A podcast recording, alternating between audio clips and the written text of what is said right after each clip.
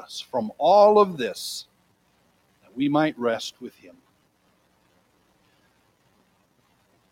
Jesus reminds us always of his death, because his death is important. Delivered over to the Gentiles, he was mocked and shamefully treated and spit upon. And after flogging him, he gave his life to you, dear sinner, dear saint, so that you would be restored to peace with God for all eternity. Sinful men killed Jesus. We have to say that.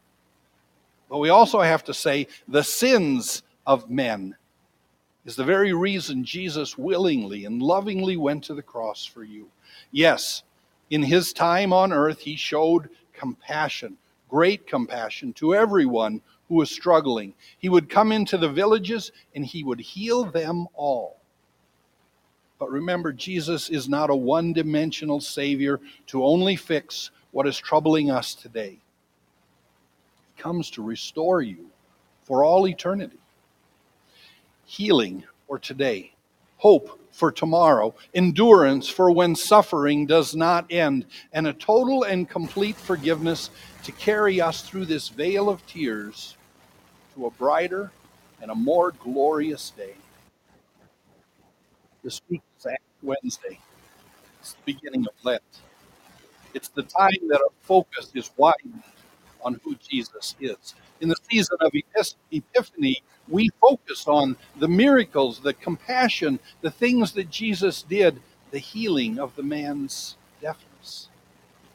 And during Lent, we focus on the fullness of Jesus' work on earth, not just miracle worker, but Savior, Lord, Messiah, perfect Lamb of God to take away the sins of your life. During Lent, we focus on the fullness of Jesus' work, not just miracle worker, but Savior and Lord. We hear his third prediction of his death, and we see the depth of Jesus' love for you. All the suffering Jesus endured, so that you would not suffer eternal death, so that you would not be separated from him. Hope for eternity and hope for today as he still works in our lives. If we could ask God for anything, like the man in the gospel account today, the blind man, what would you ask for? Well, that's the subject of the oldest prayer in Christianity.